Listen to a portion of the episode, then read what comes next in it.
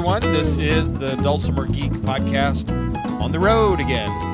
Some of my favorite uh, geek podcasts we've done were done driving down the highway, and here we are again. I'm Dan Landrum. I'm Aaron O'Rourke, and I'm sitting in the passenger seat watching Dan Landrum drive with one hand and hold a microphone in the other. This is the equivalent of it's a little more unsafe, like eating a burrito while you're driving, but Which we've done. which we've done. yes, actually, we've done that. Uh, it's, I bet it's safer than eating a burrito because I'm not worried if I Yeah. drop the mic, it won't make my clothes dirty. Yeah. And the reason I wouldn't want my clothes to be dirty or, or even smell like a burrito or Taco Bell, which is where we got it from, is because we're on our way to Kentucky Music Winter Weekend. Mm-hmm.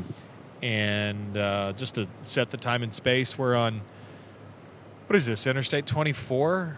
Um, I think we're on 65 North. Are we on 65 North? That might be the same road right now. Uh, no, I think you're right. Yeah. And we're north.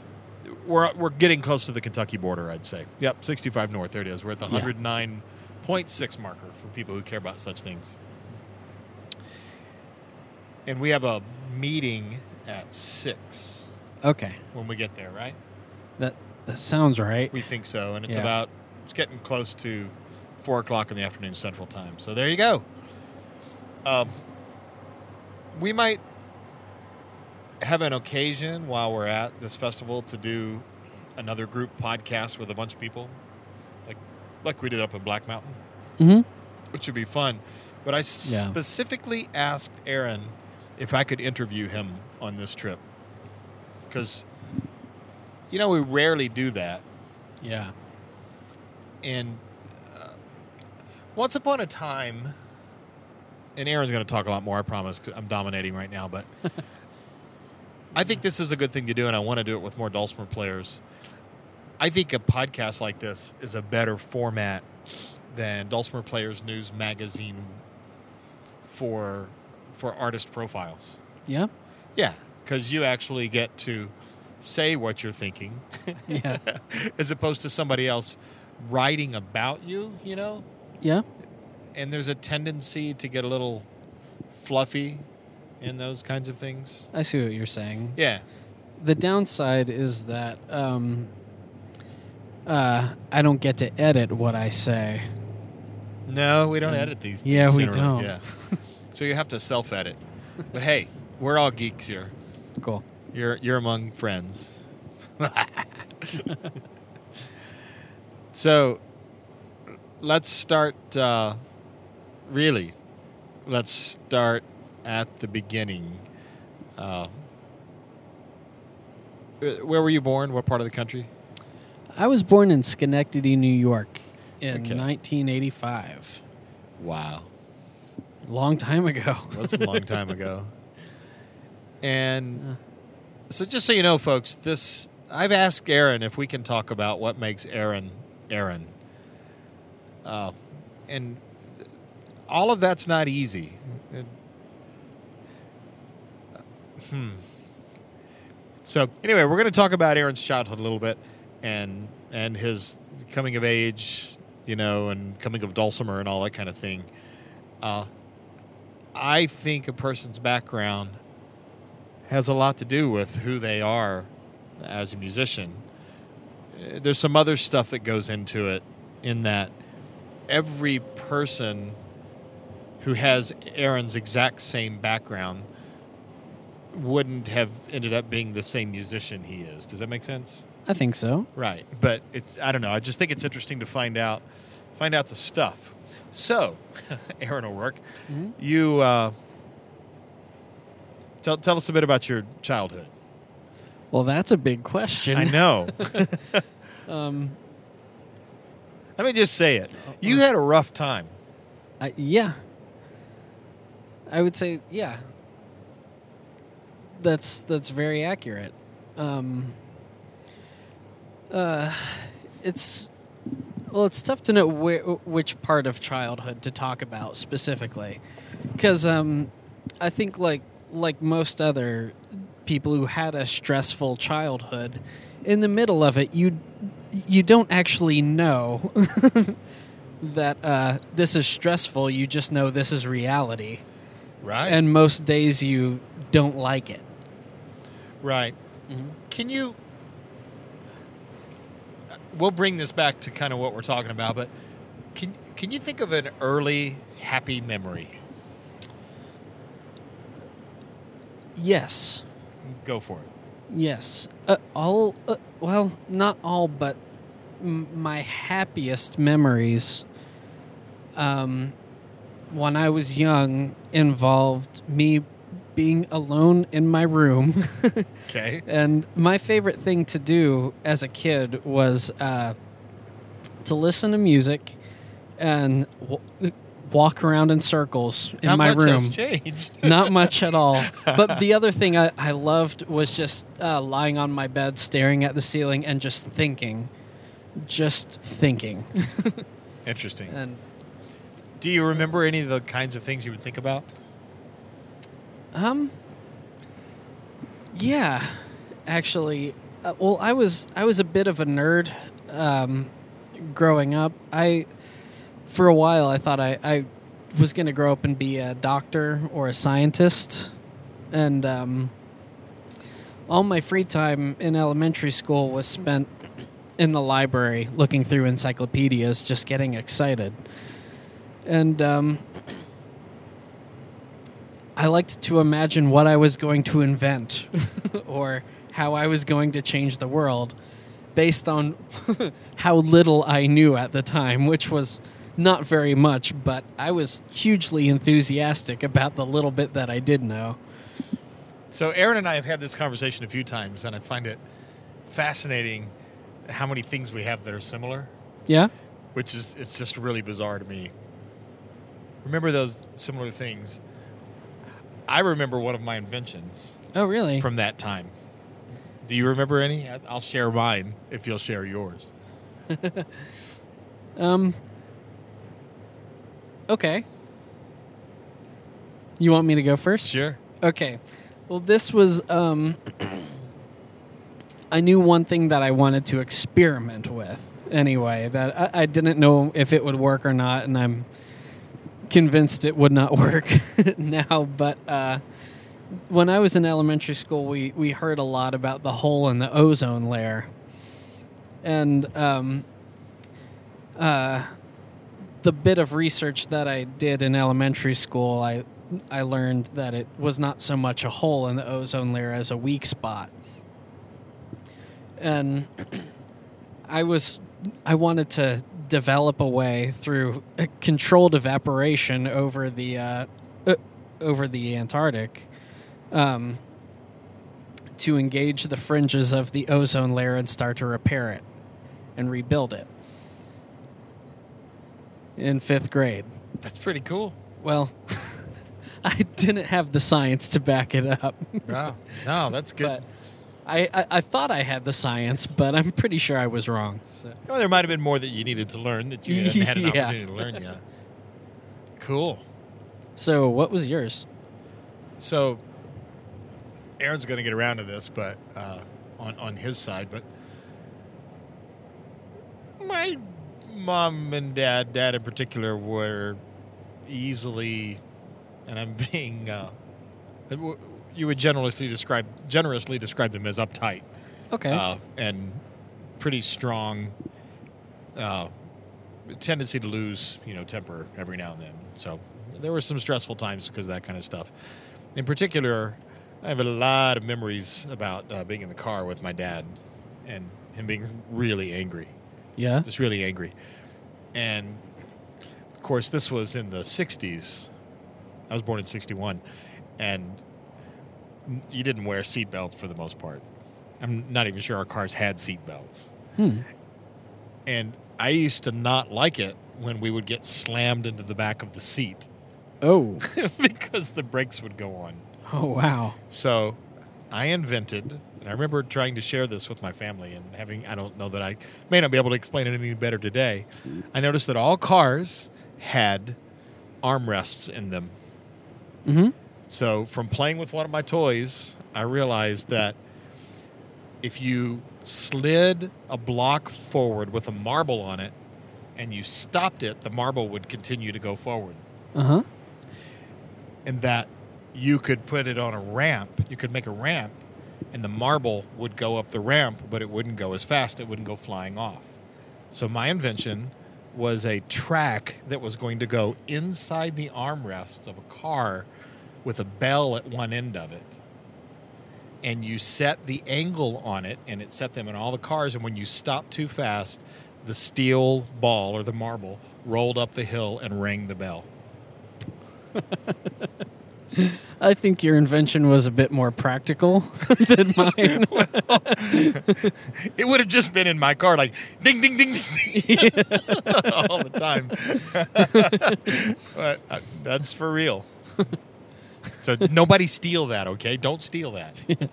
I, I thought you were going to tell me that you invented seatbelts. Oh no, that would have been more practical. Good idea. Oh well. Shoot. All right.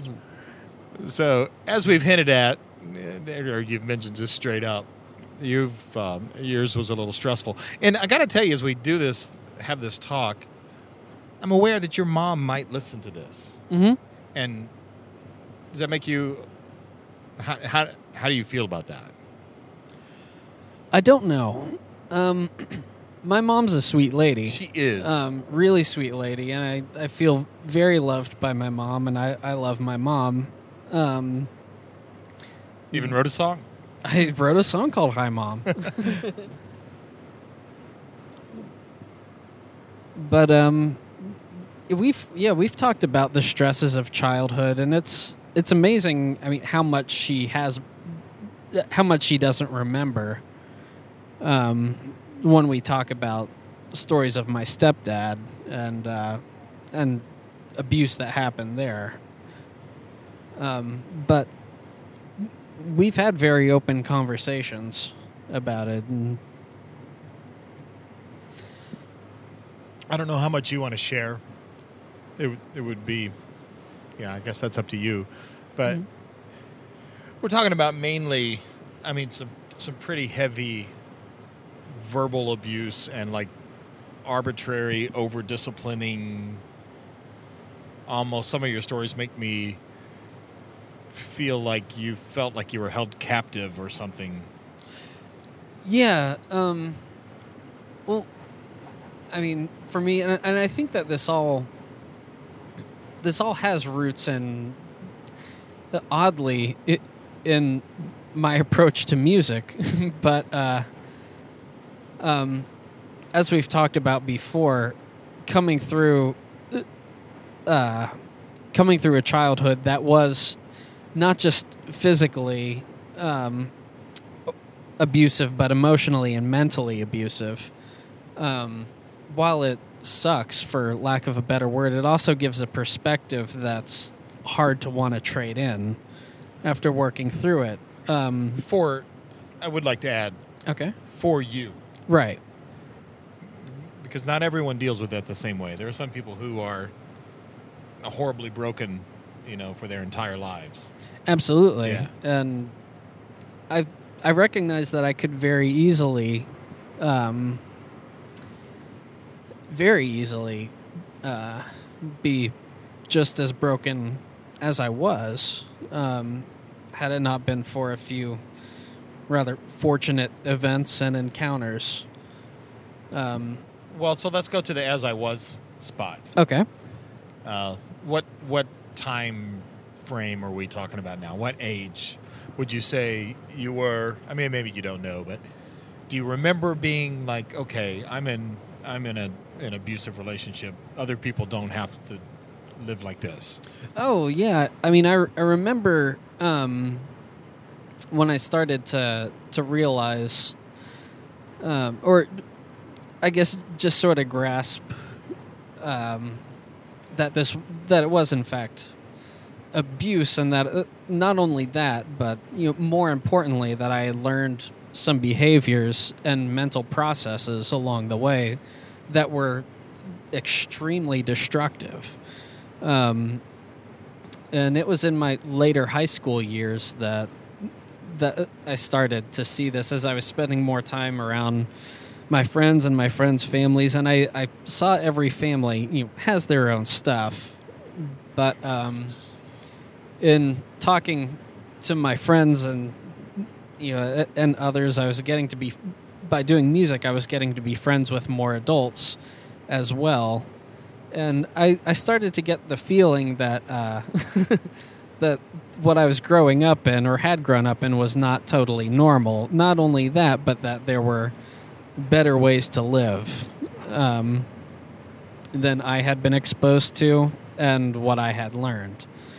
Um, for me, it, it, a lot of it came to a head at, at well, two different points in my life, really. Um, one was uh, when I was 18, and it's uh, in talking to to a lot of people, a, a lot of us tend to point to to one time in our lives where we feel like, well, that was just the time that the year that everything happened, or something. And for me, um, the summer after high school, that was I felt like that was the summer where every where the bottom pretty much fell out. Um, I had uh, my friend, my best friend Derek, uh, who got me into playing music, and so was hugely influential on my life. And just for context, I had tried learning how to play guitar in elementary school, middle school, and again in early high school, and I failed every time.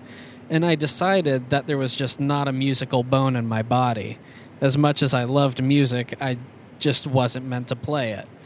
And Let's- um, Let's come back to that in a bit. okay, Yeah, go ahead and continue. so, with- so, well, in a nutshell, Derek was the one that convinced me otherwise. We played in a band. That summer after high school, I played uh, bass guitar. Okay. and uh, um, but that the summer after high school, me, he was what did it killed. look like?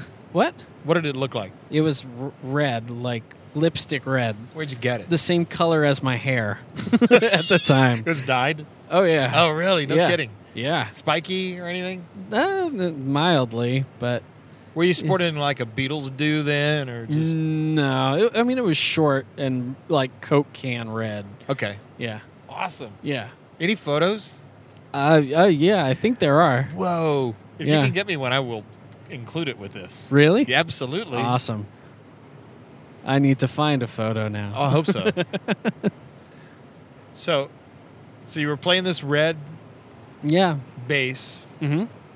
that was probably not so great. N- no, it, it, it. Well, I mean, it was okay. It wasn't bad. My, I had two bass guitars. The first one was like a hundred dollar starter, one that I saved up for, and I was totally stoked to get it. And uh, this other one, I mean, it, it, it wasn't great, but it was a it was a step up. So I, I realized now I said we were going to come back to this, and then I just like dove right back into that pool again. That's right. so y- you were playing. uh, You were in a punk rock band. yeah, So de- describe this genre for me. Is this is this some classical offshoot? yeah, right. it's well, uh, the, the punk rock. I mean, still to this day, kind of cracks me up because it. I know we've talked about it on the podcast before, but you know, in the traditional realm, especially bluegrass. Now, how I hear a lot of uh, bluegrass players um, looking at a lot of uh, you know music that's been that has its roots in bluegrass, and they're very quick to say that's not bluegrass. And I'm not going to debate whether that's accurate or not. Like I, I, if anything, I mean, I'm kind of inclined to see their point. If that this is how you define bluegrass, no, this a lot of the new stuff isn't bluegrass, but punk rock has that all over the place. Um, and Were so, you a punk rock purist? a little bit starting off like I, I didn't really l- like any bands that seemed to be making money at it because that was just selling out and uh, nothing To the man. or, or the ma'am The ma'am. yeah we were okay with that by then, I guess. right totally Okay, yeah, it's gotcha. very progressive Sure. but yeah I didn't listen to anything that would have been appropriate for radio or uh, Dulcimer festivals. or yeah or dulcimer festivals So, was this a, an angsty outlet for you at the time? it could be described as angsty. Yeah, it was also, um, even though there was no no amount of technique or theory involved, it was just total raw emotion coming out through power chords and the same drum beat, pretty much for every song. Okay. Um, How about your musical chops at the time? uh, non-existent. Well, I say that, but also, I think I started uh, working some stuff out on bass. Um, uh, little ideas for filler, and I had no idea why they worked, but I would just sit down and experiment for long periods of of time in my room and come up with some stuff that I think actually sounded kind of cool but I I still wouldn't say I knew what I was doing or that I really had chops. Do you think you, you knew what you were doing uh, to put you on par with other people who played in punk bands and played bass? Oh, uh, uh, other punk bassists? Yes. Oh yeah, yeah. I think you would have so. fine for the genre. Yeah, Yeah. Okay. Did you Yeah. sing at all? I did. I mean, if you can call it that. Can you think of like one phrase that's G rated that you could scream for it right I now? I really can't. I don't think I can scream anymore. Oh, really? Okay. yeah, Yeah. yeah, Well, that's good. yeah. I'd be surprised if I saw you scream. Actually. All right, so let's uh, let's go back into the to what's happening in your non-music life at this time. I think when last week, go ahead. Because I spent so much time training myself not to scream. Not to scream. right. Oh yeah, yeah, Yeah. Okay.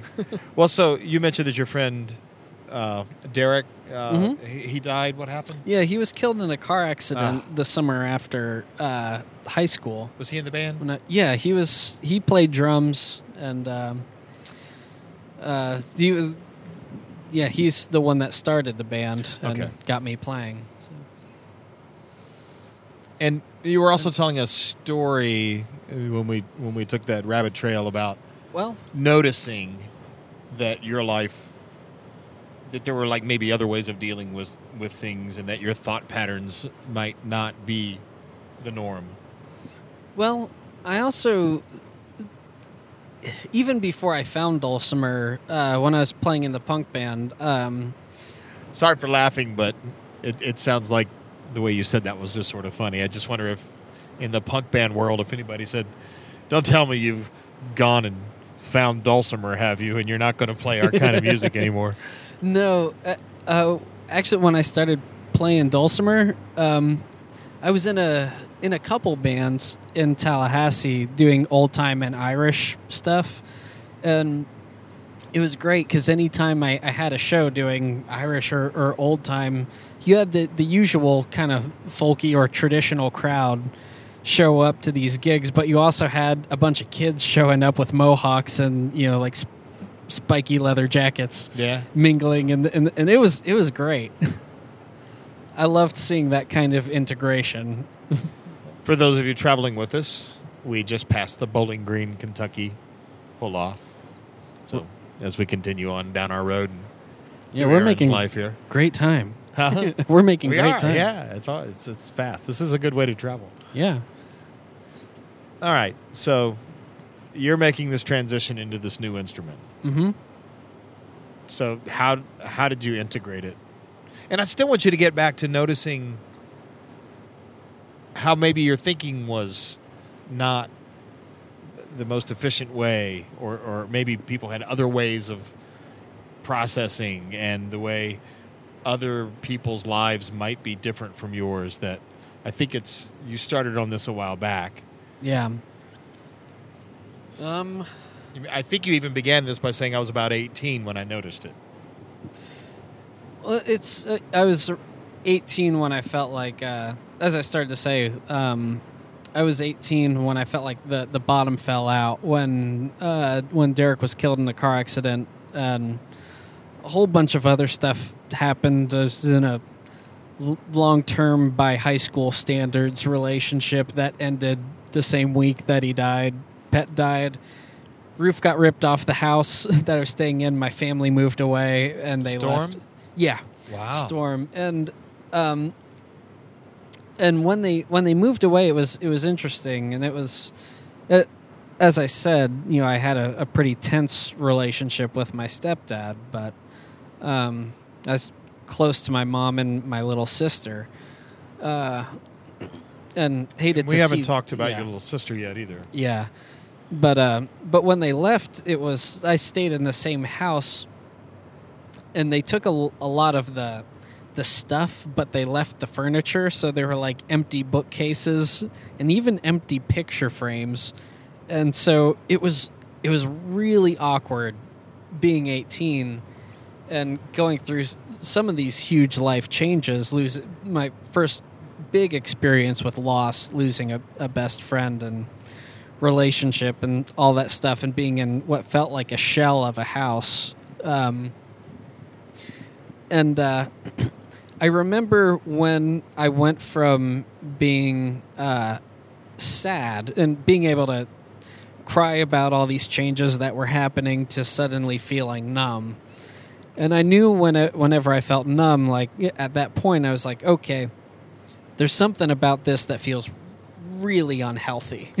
um, in the midst of not just the, the recent losses, but trying to process childhood.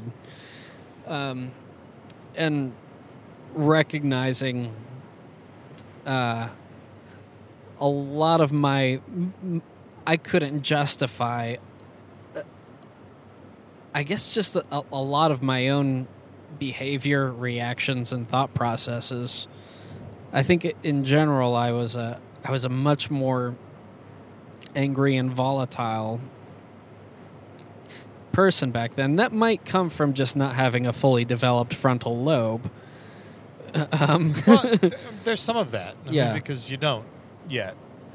But it, it could come from having a, you know, all kinds of systems that haven't been properly nurtured, you know, and Mm-hmm. examples that haven't been given to you at the time. Mhm. I wonder, and I do feel bad, Aaron, for for pulling you back through this in this conversation a little bit Oh, that's okay. but I think it's a it's an interesting story. I think it's actually a very positive story in Mhm. in the long run.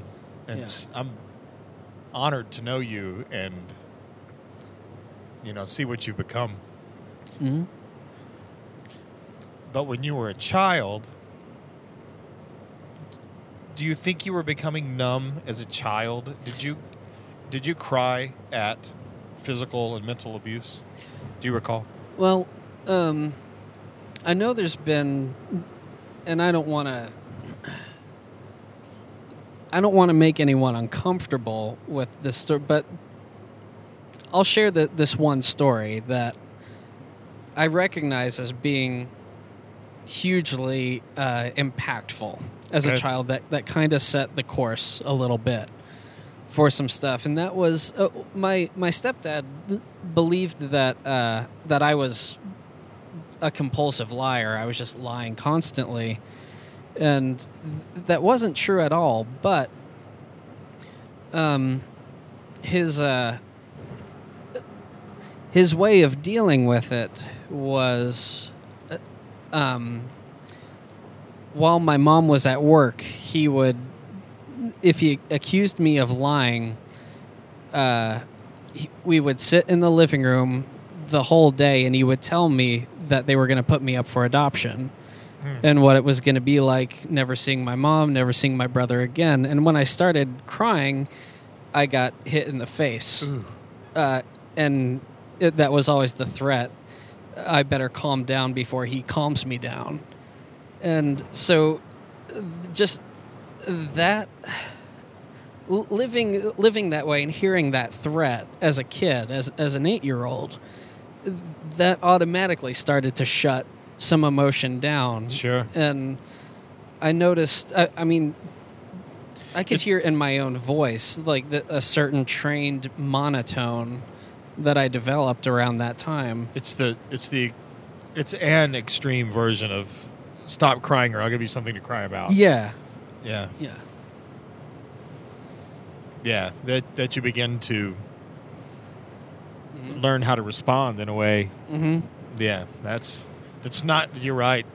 It's Yeah. not healthy to carry into adulthood. No, Mm. not at all. But I, th- I think you know, to your point, I, I do, th- I think that looking back, some of the numbness really started being trained uh, around that time,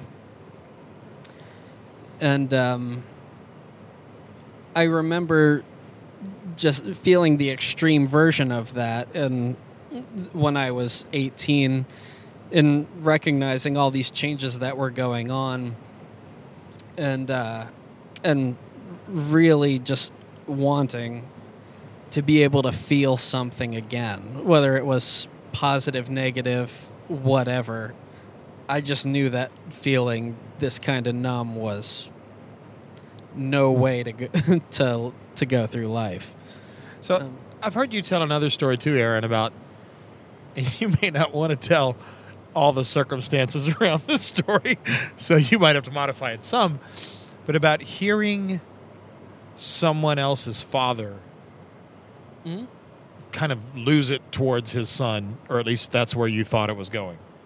Oh yeah. Well, one of the one of the big light bulb moments for me was uh, um, being at my friend's house, hearing them get into a fight, and the dad and the yeah, son. yeah, yeah, the dad and the Derek? son. Yeah, it was, It was Derek, and his dad, and it was a it was a misunderstanding, um, uh, totally. But um, when it came out that that's what it was, it was just a misunderstanding. Hearing Derek's father apologize uh, was was kind of a big light bulb moment for me. I'd never actually heard an adult male apologize to a kid, and I was like, "Whoa." That's actually kind of cool, and I remember my my respect for Derek's dad shot way up, and I also remember thinking, just it, in re- I think I recognized in my own behavior that I don't think I would be capable of that Uh, at the time.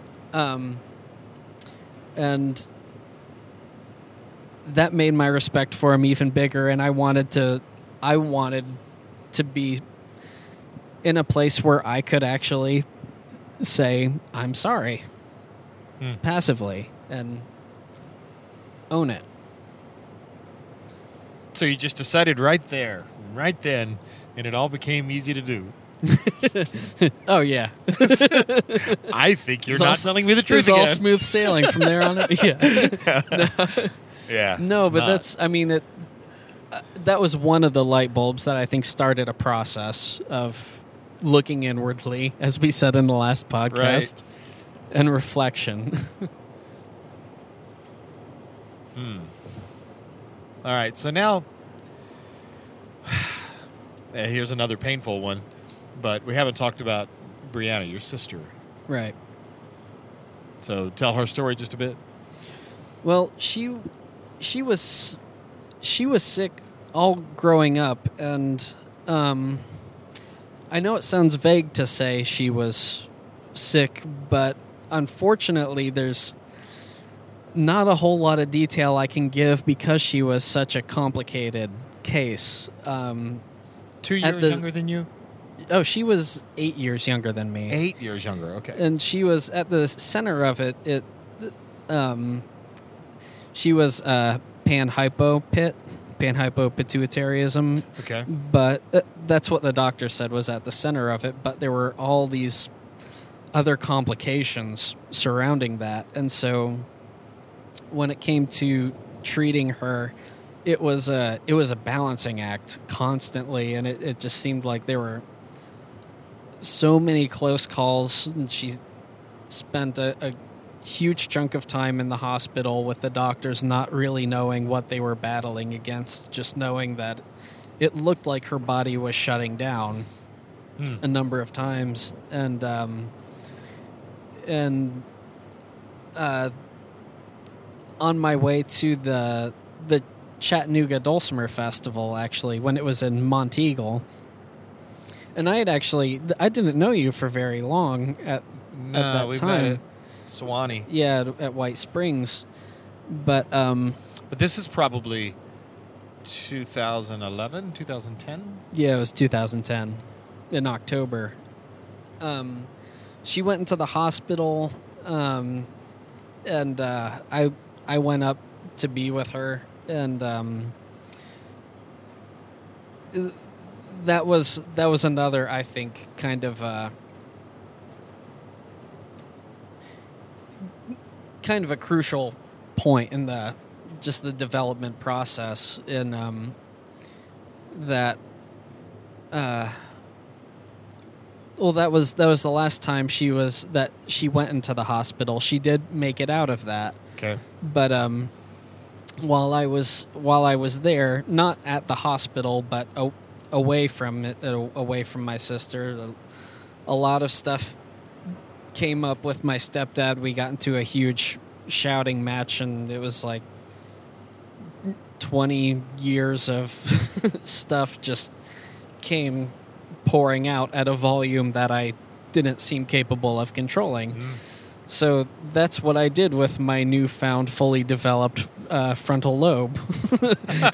yeah, you're about 26 then. Uh, I was 20 20. I just turned 25. So he, he's referring to this as something we've laughed about for a long time. Yeah. Uh, if you've listened to this podcast, you know that I, I love reading about neurology and neuroscience, and kind of the general thinking is that the male frontal lobe doesn't stop. It's not done cooking, even developing to, until about 25. Yeah, so that's what that's about.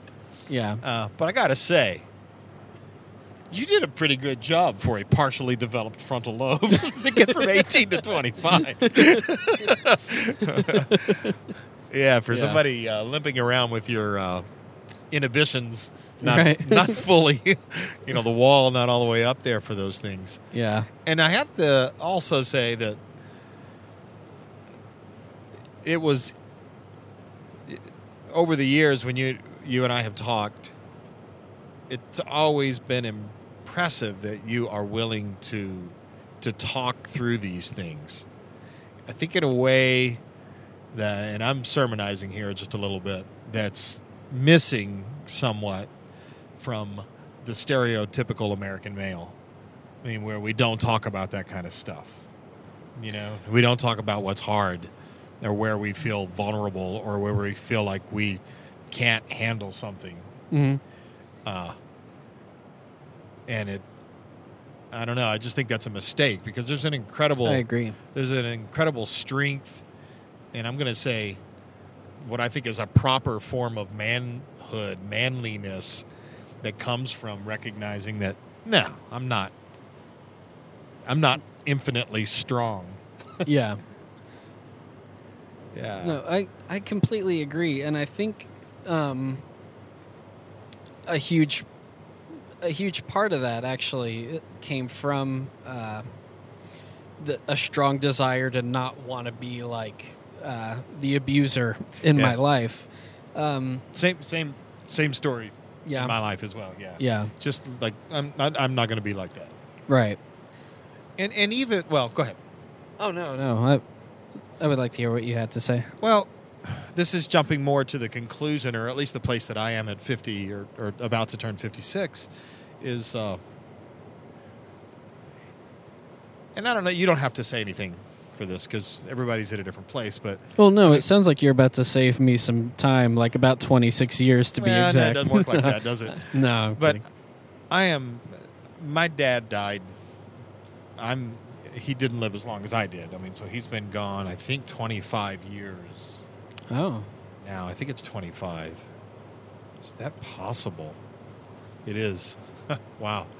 Uh, and I have absolute, complete, and utter full forgiveness yeah, and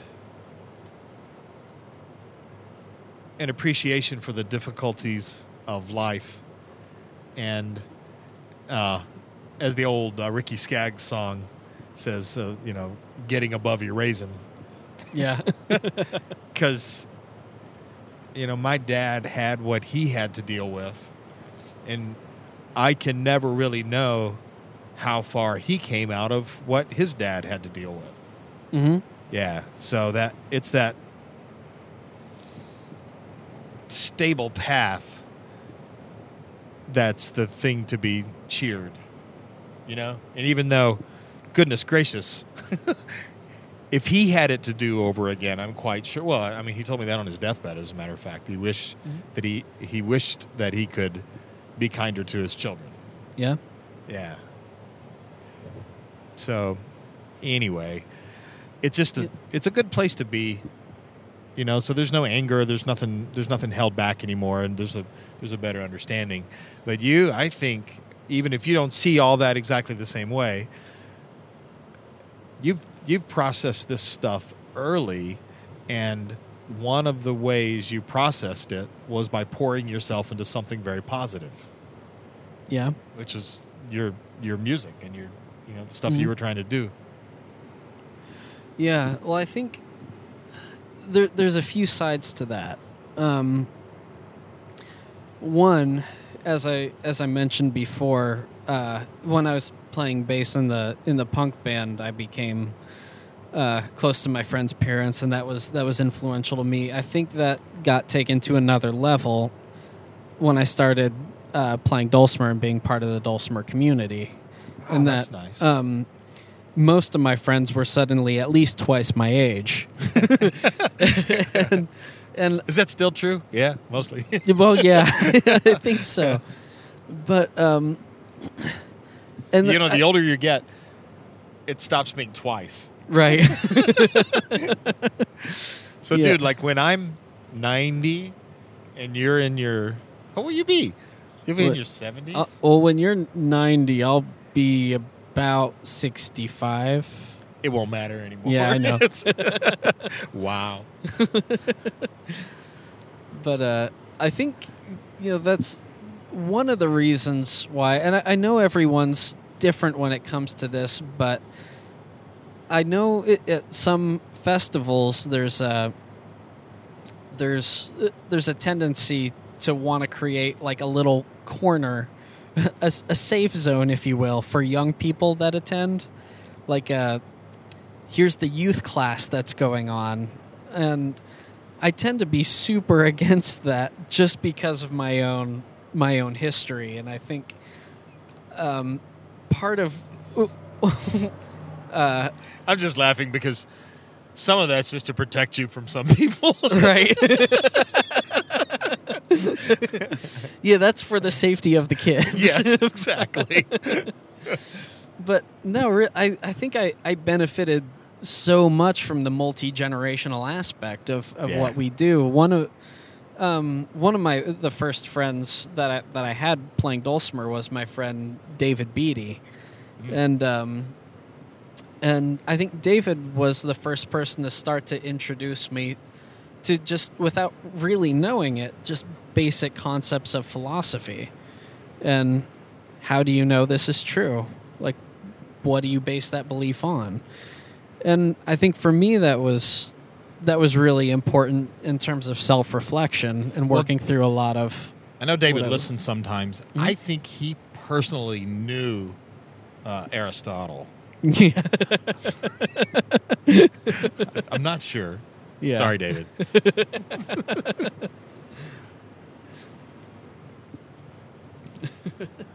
no, that's cool. That's Yeah. uh, it- yeah. So, in working, I mean, can you recall some of the stages of working through? Wait a second. The way I'm reacting to that, I don't know that we ever think of it this clearly. That all right, my my reaction to that didn't have positive results. I think I will see if I can Oh. modify that. Or do you recall actually doing that thing? Oh, I did exactly that. Okay. Not only did I do that, but I, I think I I had that thought process while I felt the knot in my stomach before any behavior came out or any any words came out. Just knowing this is how I want to react to this situation. Like I want to lose my temper in a I mean a split second over just anything, and I f- could feel it, and I I I knew that I couldn't justify it. It didn't stack up to the thought process that I guess I was learning and building on. And I felt like I was really pretty good at hitting the brakes. The problem that I ran into was that I I didn't see it changing fast enough, and so there was this uh, huge fear that it was hopeless, that I was going to be a direct reflection on uh, uh, or a direct product of how I was raised, and um, I would be stuck. Do you feel that way still? No, not at all. Well, I'll, I'll actually I'll I'll say this. I do tend to give myself a lot of credit. Um, maybe wrongly so, maybe rightly so, but I I feel like in looking back, I don't have the same tendencies and destructive thought patterns that I that I had or destructive behavior I mean- that I had. However, when there when there is even just the most rem- just remote sign, when there's any remote sign of uh, childhood issues not dealt with, or you know what what I could perceive as a learned behavior from my abuser, it's it hits me like uh, it punches me in the gut, and Do you recognize it pretty quickly then? I like to think so. Is it possible that? Well, I guess I'm I'm not asking that question. I'm sort of saying I think you are a product of your childhood, Well, yeah, but you aren't a copy yeah, I, I would necessarily. agree. Yeah, Yeah. Uh, though that's not. People don't always realize that mm-hmm. or get beyond that. Mm-hmm. and yeah you know, i never want to say that uh, in some ways i'm thankful for what i've been through Right. you know because really i'm not going to say that because i think There, there, were some better alternatives. yeah, there are other alternatives to figuring out that's bad and that's good yeah.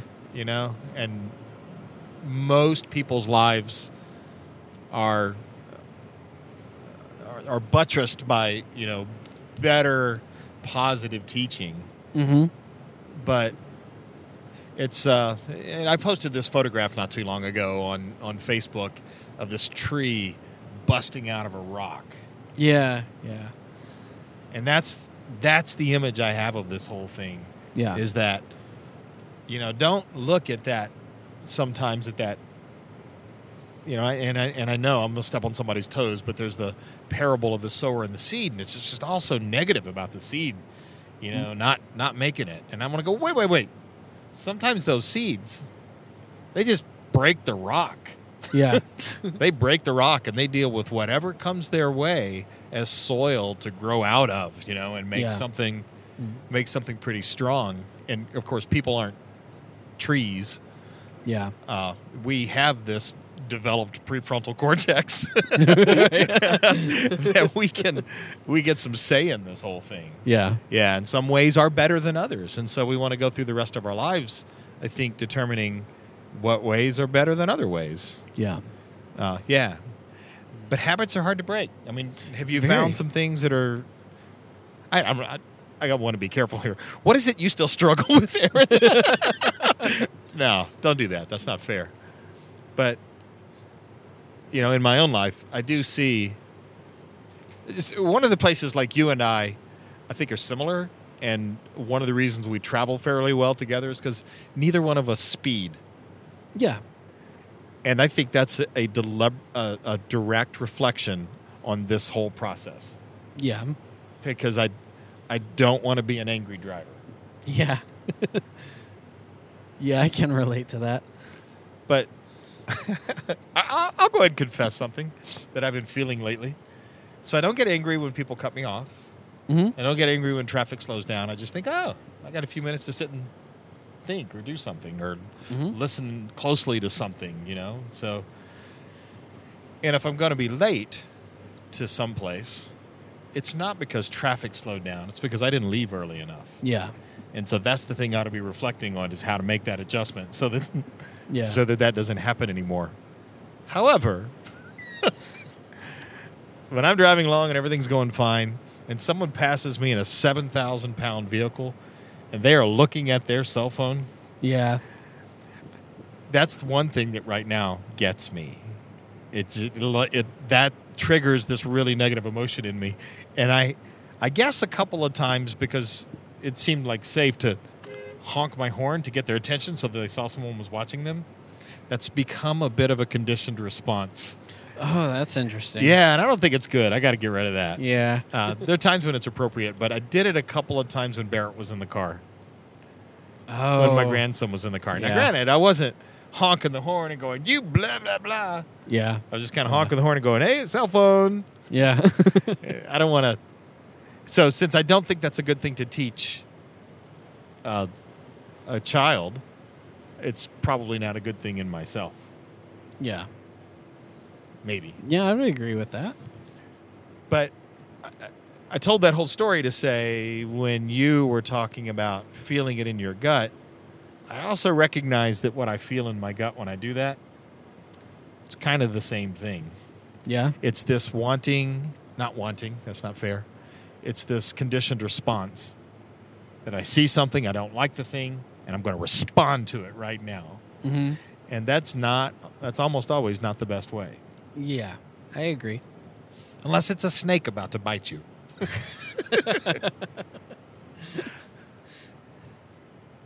yeah. That, that, that makes sense. but that's I not a snake. it- yeah. So, tell us about how you channeled, or maybe, again, maybe you didn't do this methodically, but I sort of see that you've channeled your, you know, some of your contemplative self into a, uh, a practicing mind, you know? It's like you're Mhm. working, you're working on something else where you're free. Yeah. Well, one of the th- things about um,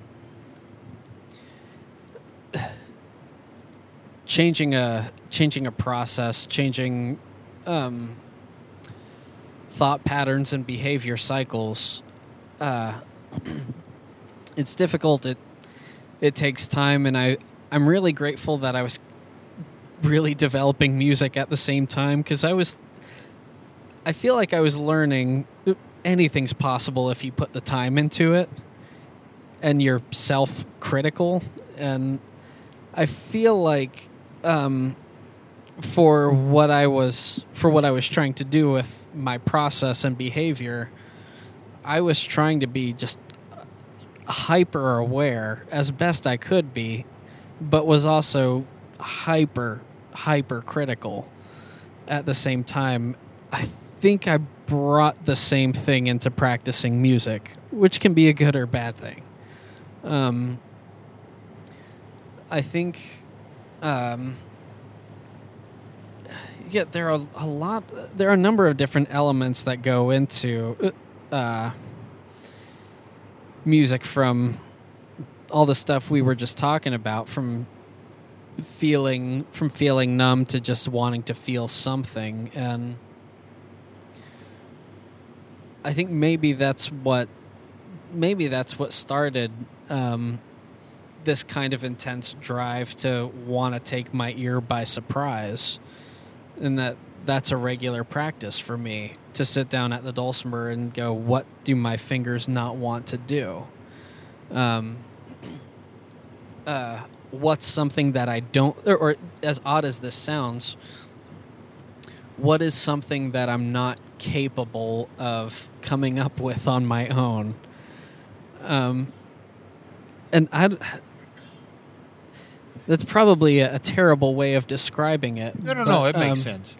I w if we were having our, our normal dulcimer geek, to where we tend to argue just too much, I would, I would say almost anything you do, you can, you know, probably get pretty good at.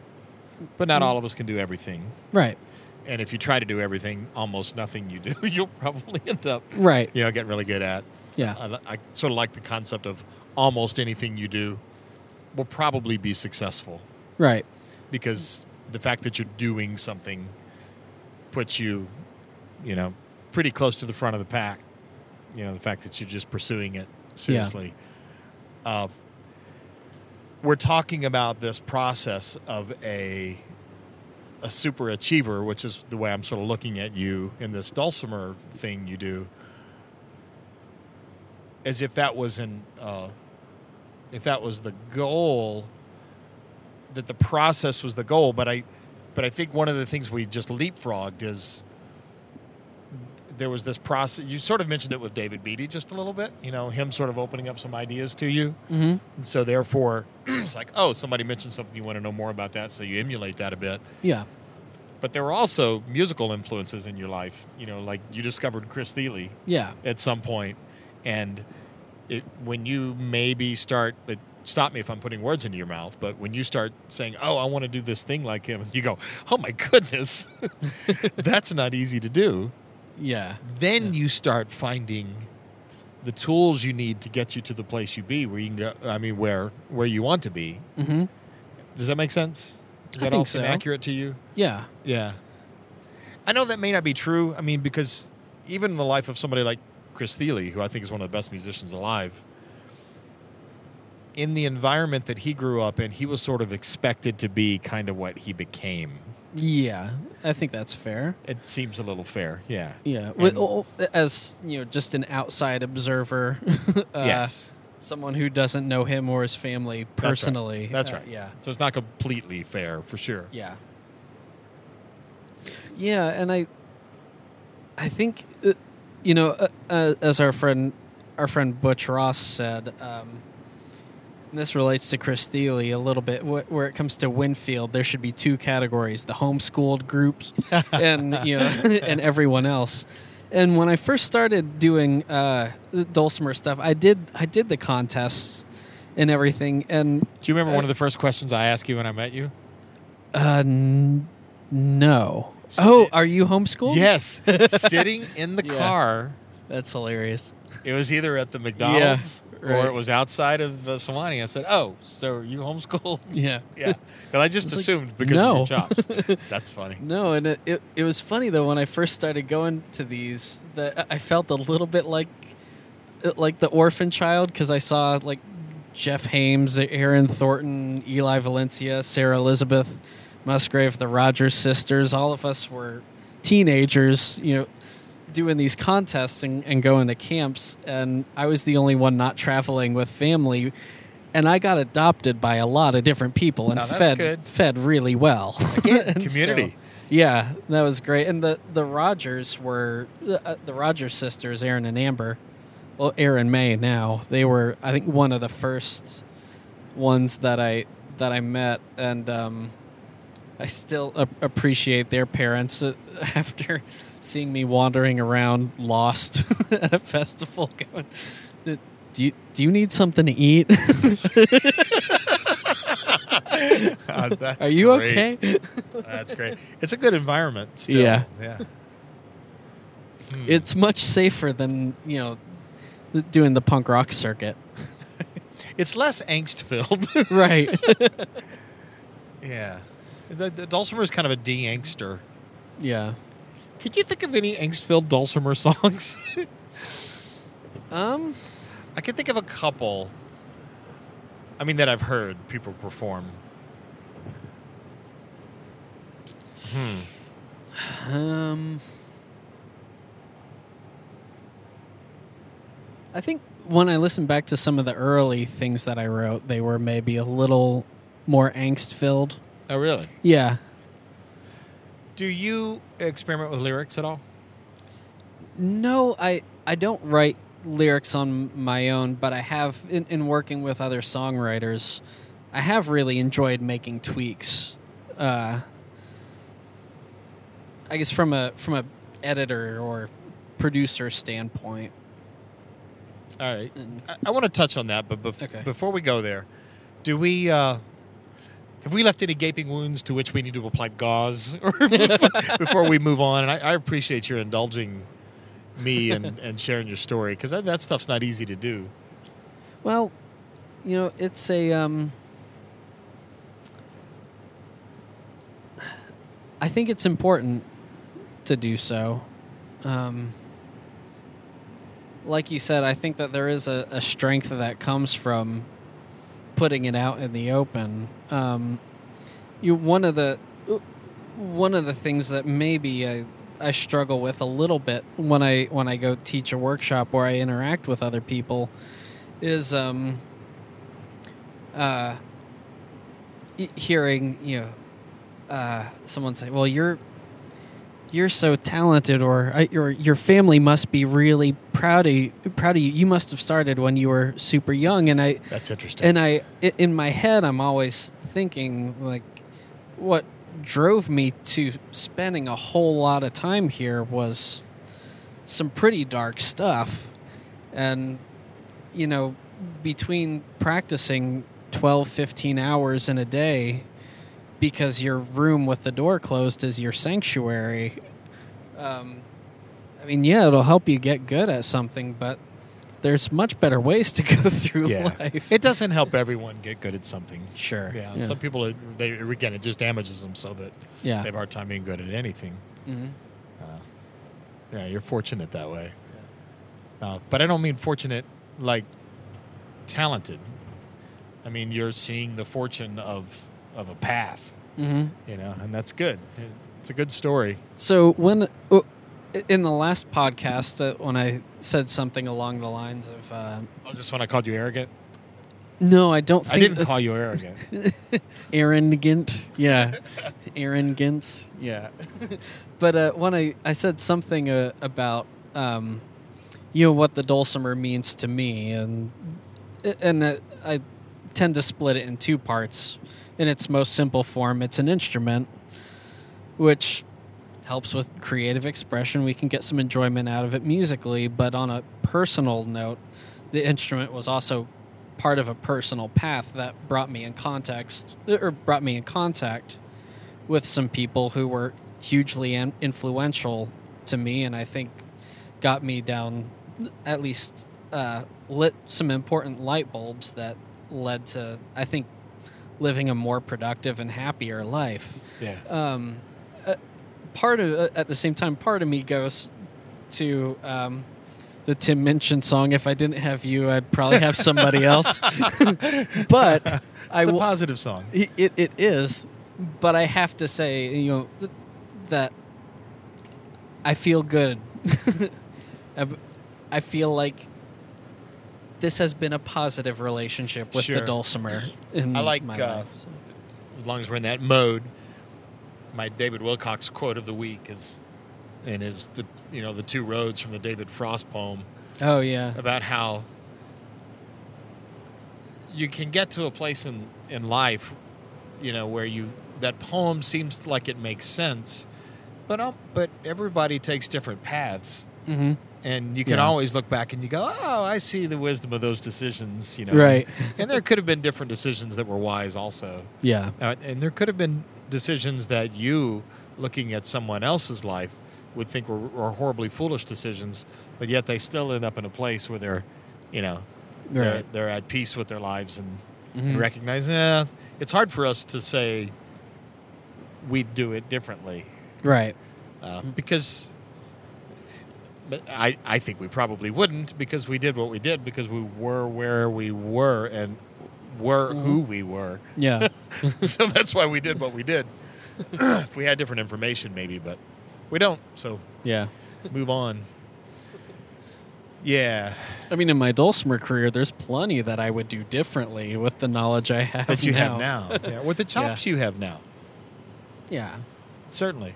So we're going to wrap this up in a second because we've gone well over an hour.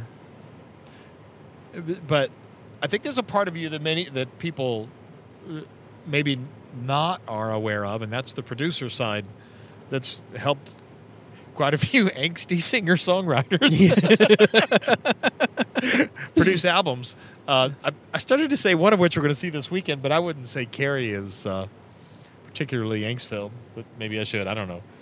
I, I don't know. I wouldn't say she's angst filled, but Be careful. there there are plenty of songs about um, with an unfavorable view of men in her life. Oh my goodness, Sarah, Sarah Kate. Yeah. If if you're listening, if people only heard the one, I mean, I've heard you many times, but she did a concert in Chattanooga where pretty much every song ended up with a woman killing a man at some point.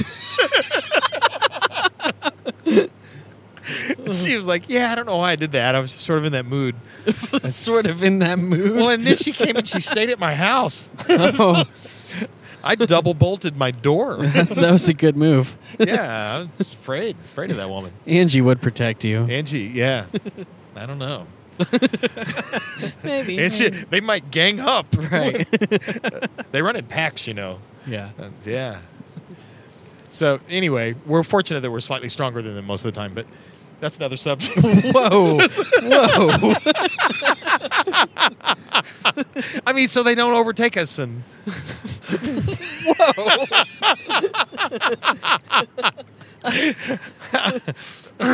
I thought that was going to be an appropriate segue, and I'm, I'm keep, I keep waiting for it to Nah, like. I'm stopping. Two roads diverge. Oh, wrong road. yeah. Uh, so anyway, uh, you've done some uh, music production, Uh-huh. and I know one of the things you're working on right now. See, this is the place in the interview where people they ask you questions as if they don't know what it is you're really working on. But I've always thought that was silly because you can tell the interviewer does. Yeah. I think one of the coolest things I know you're working on right now is a uh, multi-movement piece Yes. that's kind of kicking your patootie just a little bit. Yeah. More than just a little bit. yeah, and it, it I I know it's coming out in some funny ways like in in the last podcast that we did and I'll stop mention I'll stop referencing previous podcasts, but when you Yeah, we want to forget those happened. yeah, when you when you hear me saying stuff like I, I'm I'm spending an awful lot of time on the edge of what I can do. it's uh, a lot of it is rooted in working on this. At the same time, it also I have to say it really excites me spending time on the edge of what I can do. And um uh I, I again I feel like it's another example of being in the process of something I don't actually feel capable of writing, but I've been really happy with uh, with how it's progressed, and um, and I feel like it's made it's making me a better player. Um, I'm on the uh, I'm on to the third movement right now, and as I get little bits released, I'm or, or as I get little bits worked out, I'm releasing it on Patreon. Um, since this is being funded entirely by my patrons on Oh, that's great. yeah. Um, so thanks to you guys listening. Um, but it's something that I've wanted to do for a really long time. I love the idea of a multi movement piece that's meant to be presented as a collection um, that has drastically different parts going with it. Cool. All right, man. We are uh, about 60 miles now from Louisville. Louisville. Oh. I can say it properly. So we're not eight more miles to Louisville? That's a song. It is. See, I should know that. Yeah. You should. We're going to a Dulcimer festival. I know, but Hammer Dulcimer players don't play a whole lot of that kind of stuff. no, no Uncle Dave Macon? Mm, we're doing, uh, no. Okay. We all want to be in alternative punk bands. if I had hair, my mythical hair, as you referred to last Yeah. time. you know when you were talking about how it's not really a hole in the ozone layer? Yeah. I was sort of thinking about it's kind of like a, a, a scalp when you start to go bald. At some point, it's not really fully gone. It's just like there's that center patch that's all gone. And if you look closely, there's a little hair. so, If you to put a little Rogaine on the ozone layer. yeah, so this is the oxygen equivalent of a comb over. Yes. all right. See you guys.